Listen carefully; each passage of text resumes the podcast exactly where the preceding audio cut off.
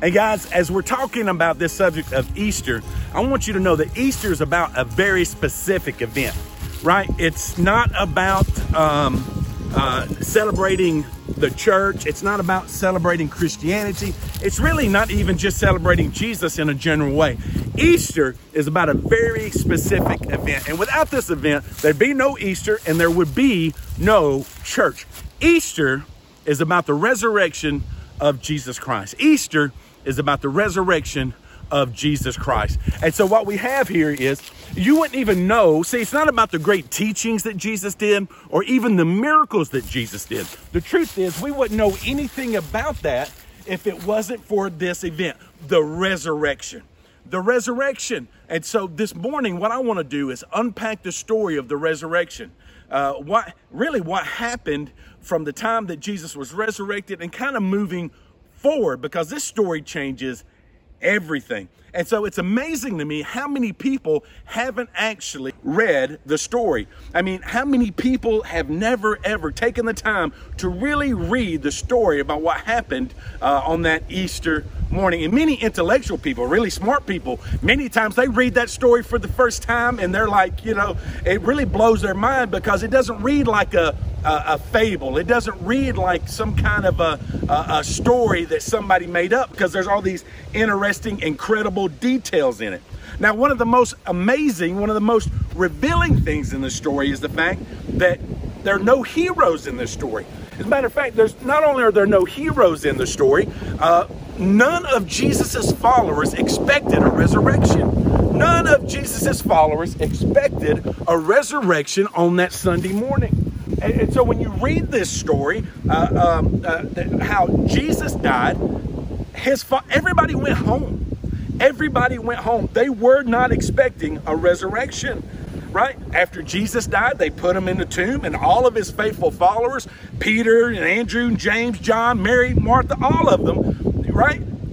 They went home. They they, it would have been a good story if, if all the faithful followers, if they gathered outside that tomb, right, and they were just waiting for the resurrection. Jesus is coming back, and that would have been really cool, but it's just not what happened, right? They weren't there when Jesus was resurrected because they thought Jesus was dead and they expected him to stay dead. So this story, right out the get-go, I want you to understand, has no examples really of men and women of extraordinary faith. They responded to Jesus' death the same way you would expect anybody to respond when they saw somebody die right before their eyes. When Jesus died, all of his followers thought Jesus would stay dead. They thought that Jesus would stay dead. Now, even though they saw the miracles, even though they heard the teachings, even though he walked on water, all of Jesus' followers, when he died, they did not think that he was coming back again. I mean, he was a great man, but yeah, he's just another wannabe Messiah. He was a better speaker than anybody that we've ever heard. He was a, a miracle worker. He did all this, but game over, man. Jesus is dead. Now, in this story, when you read the story of Easter, nobody wrote Peter in as a hero, right? Nobody wrote Andrew in as a hero. They're just a bunch of people who lost hope, lost faith, and they were scared, just like you would have done. And just like I would have done. That's one of the things that makes this story so compelling and so true. So I'm going to take up the story. I'm going to start in Luke chapter 23 and verse 50. Luke 23 and verse 50. It says this Now behold, there was a man named Joseph, a council member, a good and just man. Now, this uh, Joseph, uh, he's a religious leader. He's part of the group of people that uh, um, that crucified Jesus. But we kind of find out that he's kind of a secret follower of Jesus, right? Look at verse 51.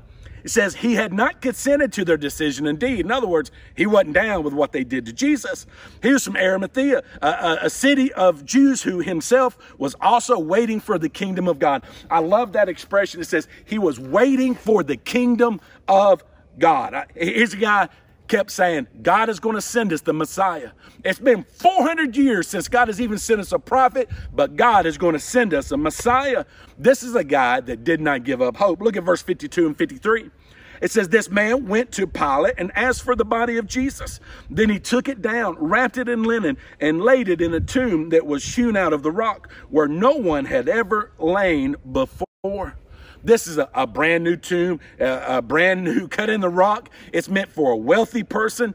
Only rich people get buried in, in graves like this. So Joseph gets the body, he wraps it in linen cloth, and he puts it in this tomb. Now, you need to know this before we go on. The, the proper way to bury somebody in that day, in the first century, you take the body, you wash the body, you anoint the body with all these fragrances and all these oils, then you wrap the body in this cloth, right, that was just described here in our text, and it's saturated in oils and all the fragrances, and they do all of this to prepare the body and put it in the tomb. But there was a problem this was the day uh, uh, before Passover, and they had to do whatever they were going to do before sunset. So they're in a hurry.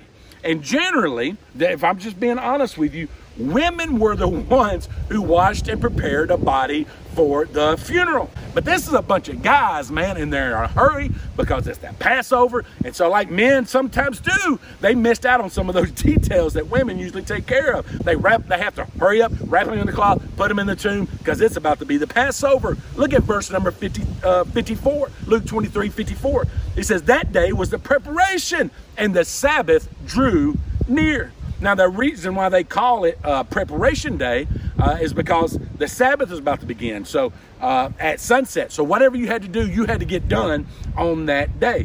I mean, you need to fill up your car on gas. You do it on preparation day. Whatever groceries you need to pick up, you do it right then. So there's this kind of this hurry, hurry, hurry, hurry. We got to get this thing done. We got to bury Jesus before sunset, and we got to hurry up because uh, the Passover is the Sabbath is beginning. Now look at verse number 55.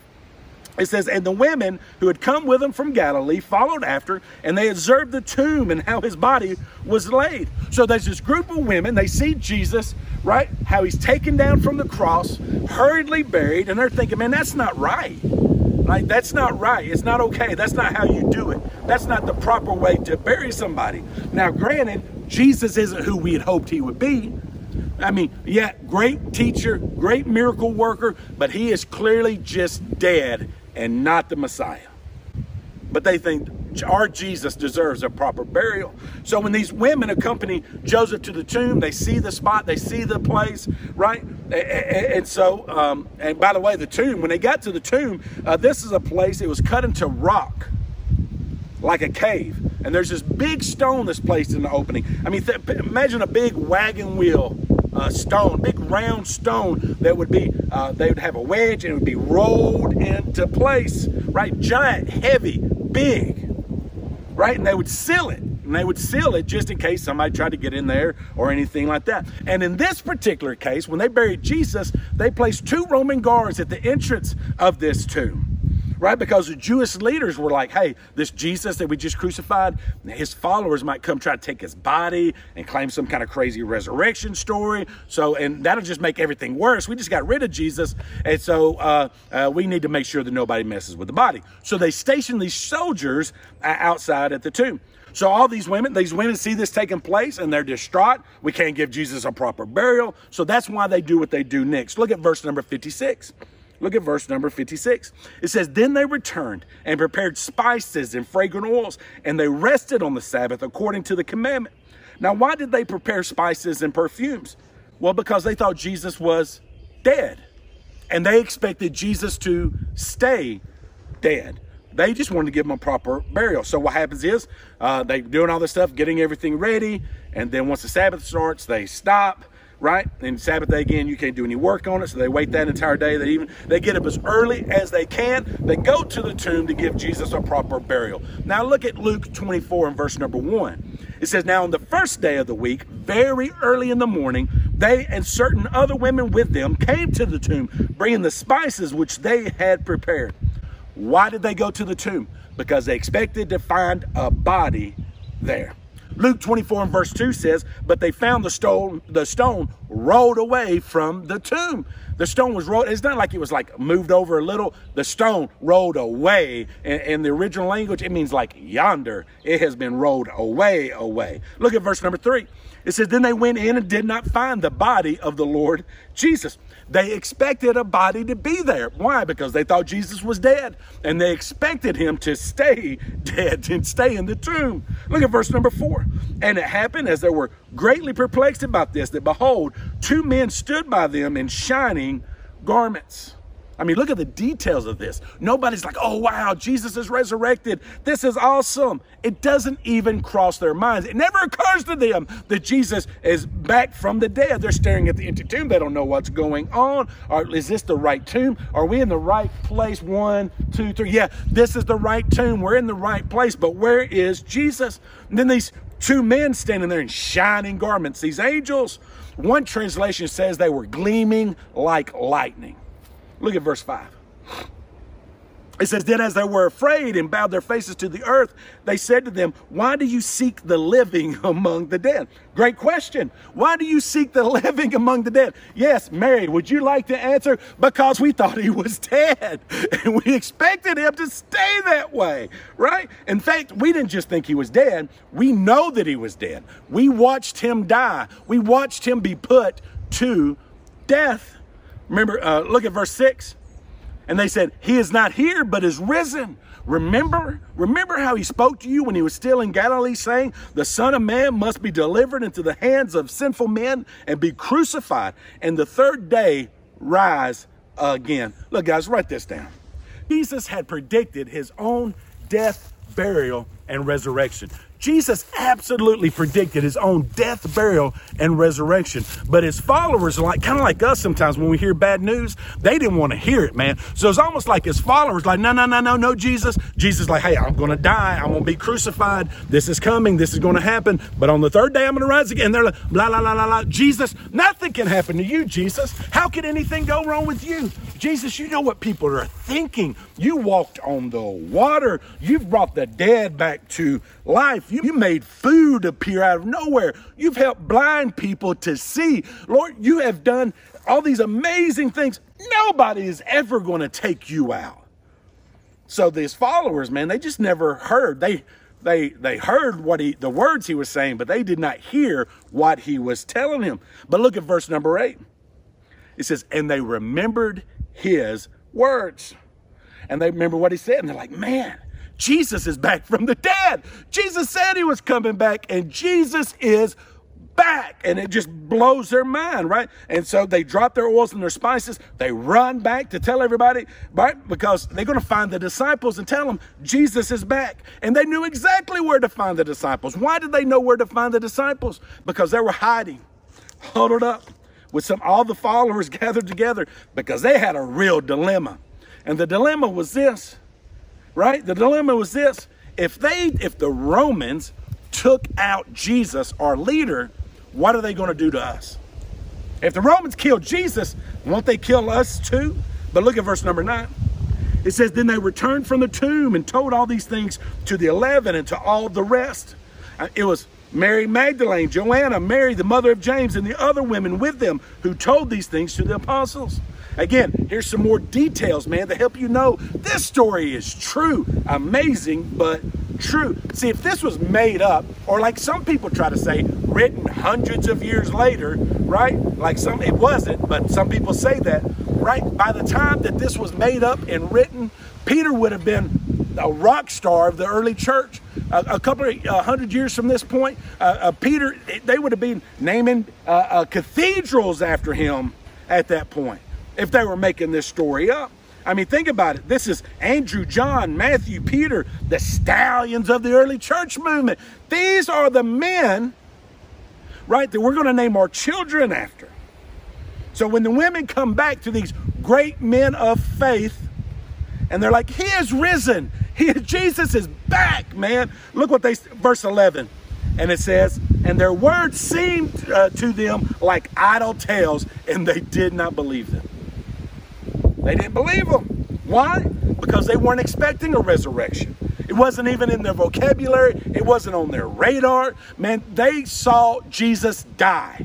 and they expected him to stay dead, right? They didn't just see him die, man. They watched him bleed to death. He was almost dead before they ever even nailed him to the cross. They watched him suffer and bleed and die.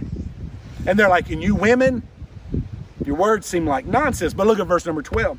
But Peter, thinking it's nonsense, arose and ran to the tomb, and stooping down, he saw the linen cloths lying by themselves, and he departed, marveling to himself at what had happened. Peter, who was not expecting a resurrection, ran to the tomb and he's amazed, right? He's wondering what's happened. It doesn't make sense. And then Peter is staring into that tomb and he's asking himself, what if he really did come back? What if Jesus really did rise from the dead? Because if he rose from the dead, this is a game changer, right? It changes everything. Write this down. Because if Jesus really rose from the dead, then everything he said about himself is true. If he rose from the dead, everything he said about himself is true. And if everything that Jesus said about himself is true, that means that everything that Jesus said about God the Father is true right? That means that everything that he said about having a relationship uh, with his heavenly father and his own death, burial, and resurrection, all of that is true. It means that everything that Jesus taught about having a relationship with God was true. It means that everything that Jesus said, right? So what he said about his death, burial, and resurrection is true, that means that when he says that our sins can be forgiven, that's true too. And that's good news for Peter because Peter knows that if my sins can be forgiven, if Jesus is who he said he is, and that's true because he was resurrected from the dead, that means that even my sin of denying Christ on the day, on the night that they put him on trial and denying him to some little girl who I should have been able to ignore, but I didn't right? And I cursed and I denied Christ, even that sin can be forgiven. If he rose from the dead, that means that what he said about his own death being payment for the sins of the whole world is absolutely true. And I can be forgiven. Anyone can be forgiven. If he rose from the dead, that means, in fact, he is the unique Son of God, the Lamb of God, and this changes everything. Everything. And we know from what happens in the next few weeks that Peter, uh, Peter's conclusion from going that day and looking at an empty tomb, right, as he went back to find his friends, his conclusion is the body isn't stolen. This isn't some fluke. We didn't go to the wrong tomb but in fact that Jesus has risen from the dead.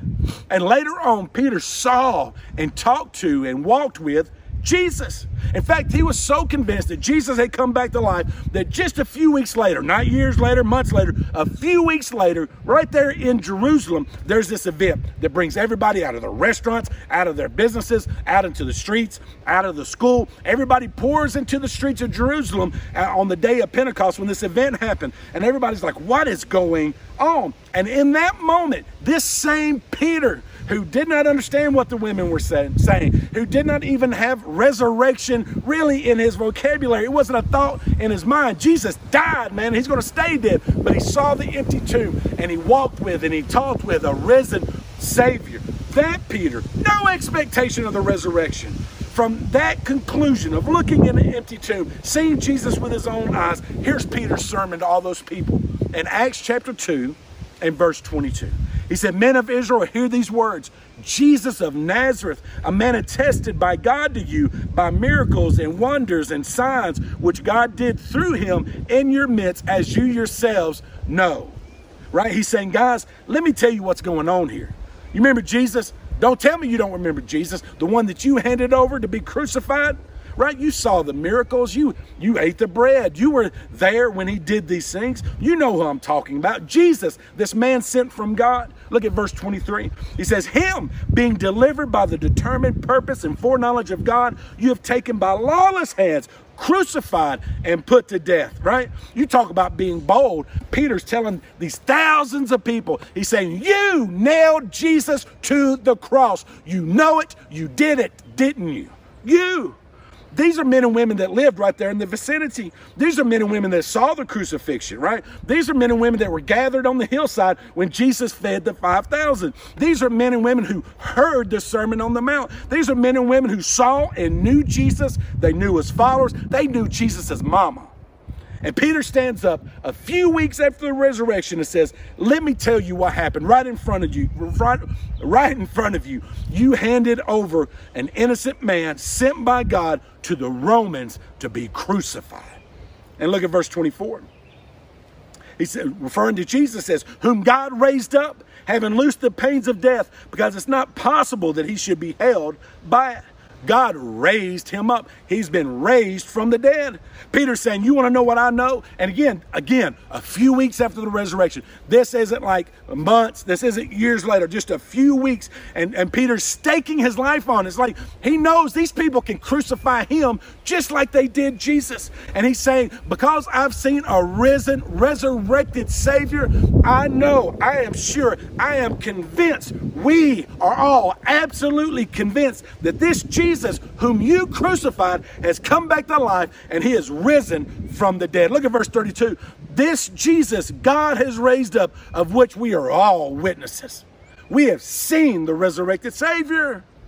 See, that's important because he's not saying it because, you know, he's not saying that we believe it. We believe it because uh, uh somebody taught it to us.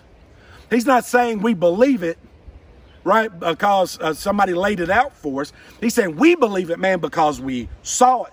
This isn't some philosophy that we ascribe to, right? We seen it. We're eyewitnesses. We're telling you what we saw with our very eyes on that Sunday morning. Now, this is so good. Now, you have to understand that in this culture, what he's about to say is either absolutely true. In that day, what he's about to say is either absolutely true or it's blasphemy and he could be strung up, stoned to death at any moment. It's either true or absolute blasphemy. Peter's either crazy, I mean, he's got a death wish, or he is absolutely convinced about the reality of what he's saying. Look at verse 36. He says, Therefore, let all the house of Israel know assuredly that God has made this Jesus, whom you crucified, both Lord and Christ. Maybe at this moment, a hush fell over the crowd because there's a decision to make now. People have to think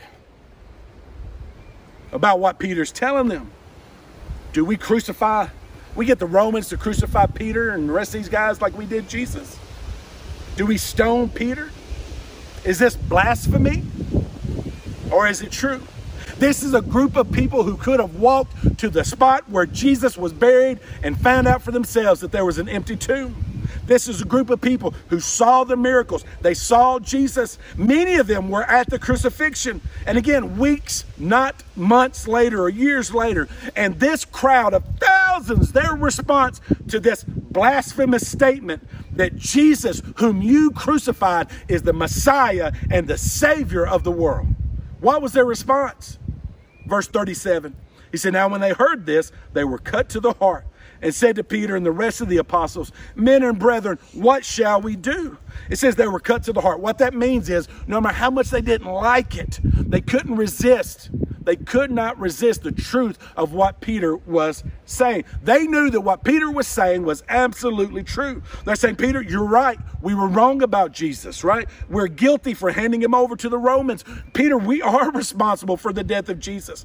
And Peter replied to them, and he replies to you, and he replies to me, to all of us who stand at a place who are willing to uh, say, you know what? I've been wrong, man. I've been wrong about who Jesus is. I've been wrong about what Scripture says about who Jesus is, right? Maybe you never paid attention to the story. Maybe you didn't have all the facts, right? Maybe you've just been running for it and denying it, right? Maybe you're choosing not to deal with the resurrected Jesus.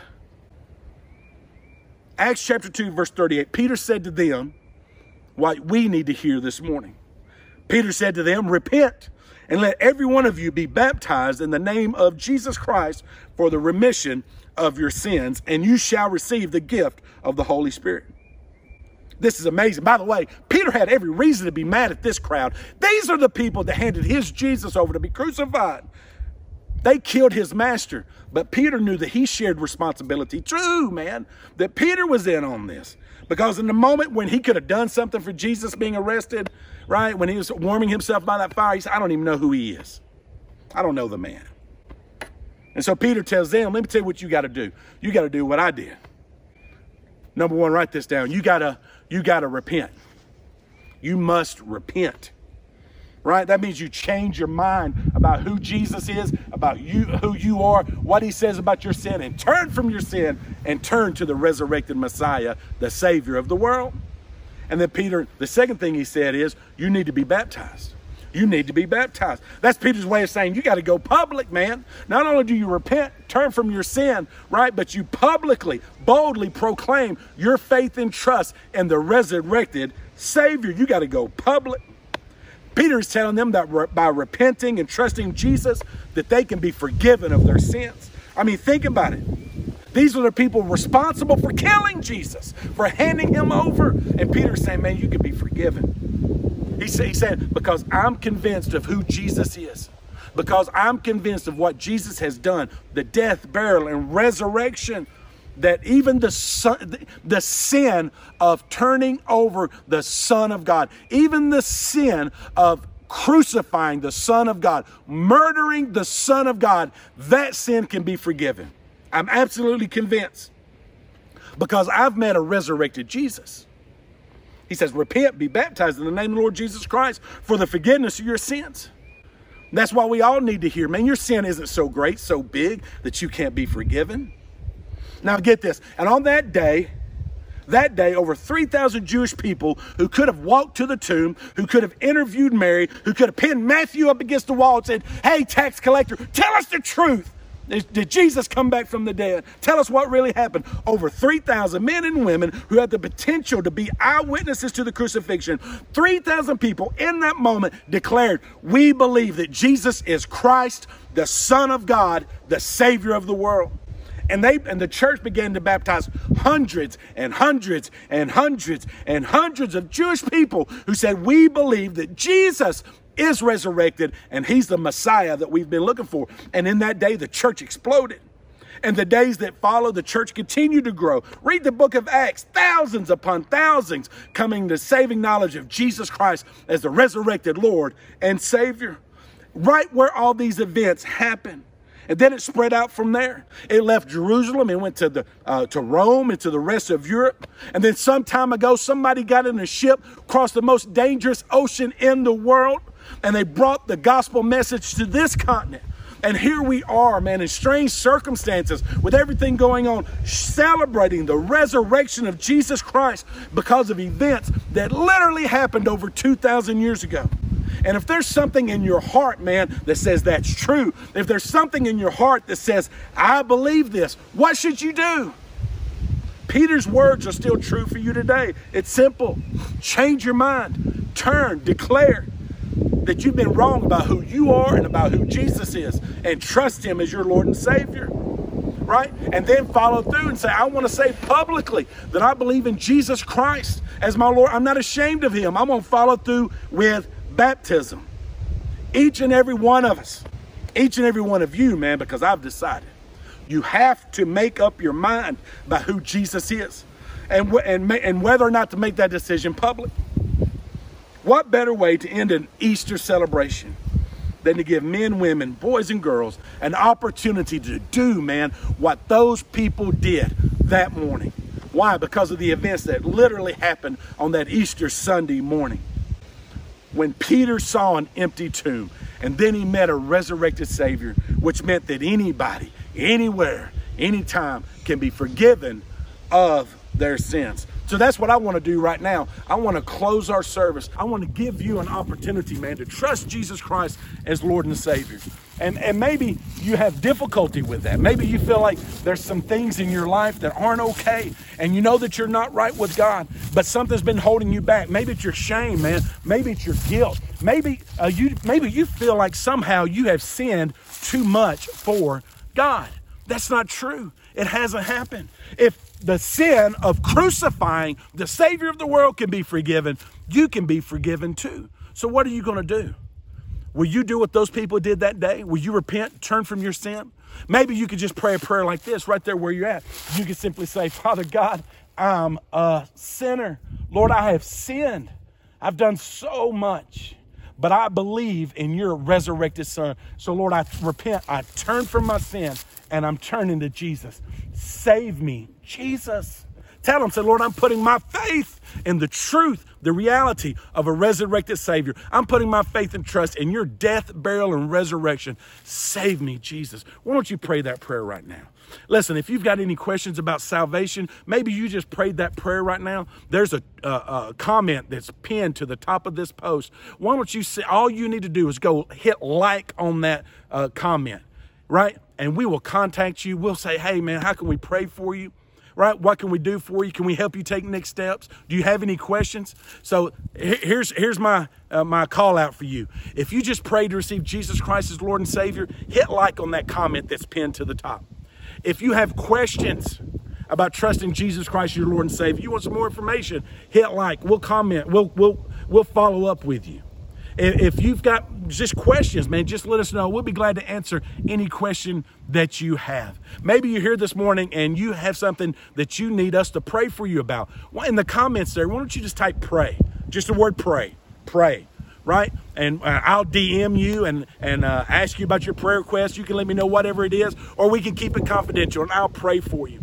Maybe there's some other question that you have you'd like for us to follow up uh, with you. Man, just comment below or send church, us a direct message right here to the church. We want you to know this Easter Sunday more than ever before that Jesus is alive, that he loves you, that he cares about you, and that the resurrection changes everything. Listen, guys, let's go back to Scott Diffie and close with some worship.